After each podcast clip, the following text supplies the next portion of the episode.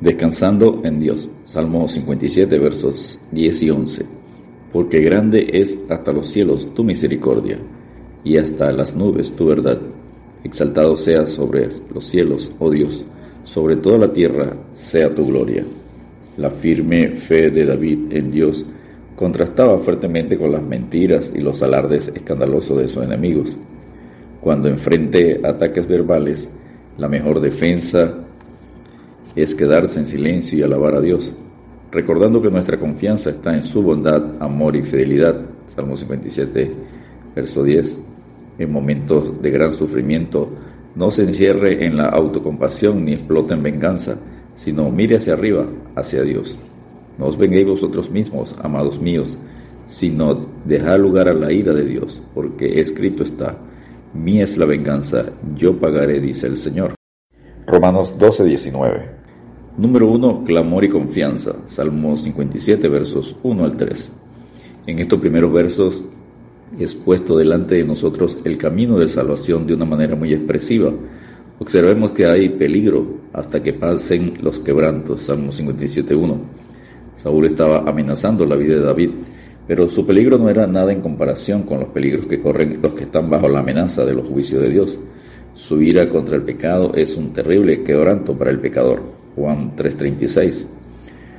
Conseguimos la oración, ten misericordia de mí, oh Dios, ten misericordia de mí. Este es el lenguaje de uno que está muy sensible a su peligro y a su necesidad. Misericordia es la clamorosa necesidad de los que han despertado a sentir cuál es su verdadera condición. Dios se propicio a mi pecador, Lucas 18:13. Encontramos también la provisión, la sombra de tus alas.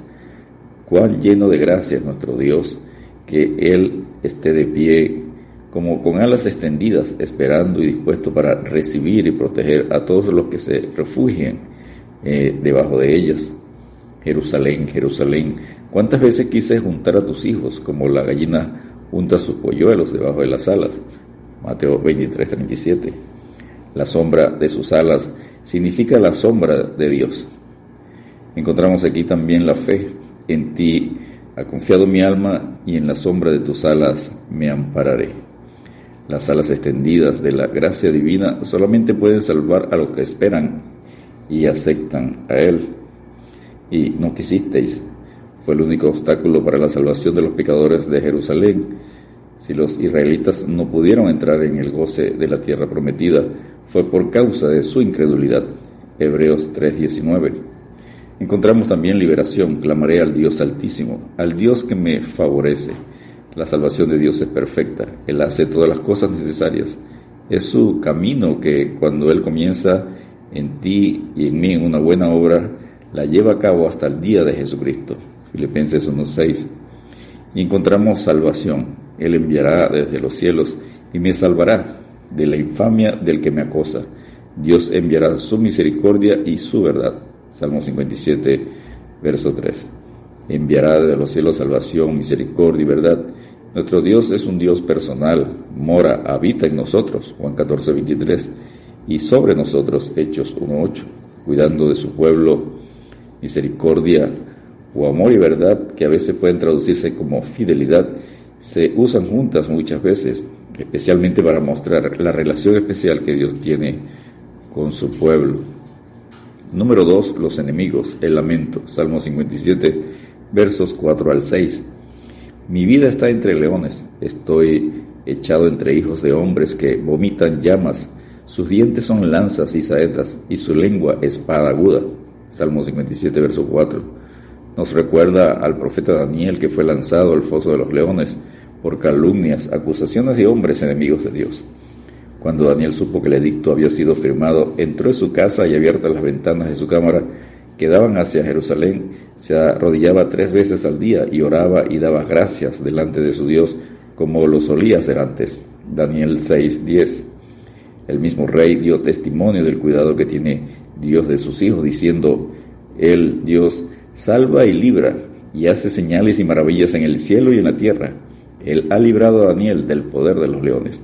Daniel 6:27. De manera que podemos decir confiadamente, el Señor es mi ayudador, no temeré lo que me pueda hacer el hombre. Hebreos 13:6.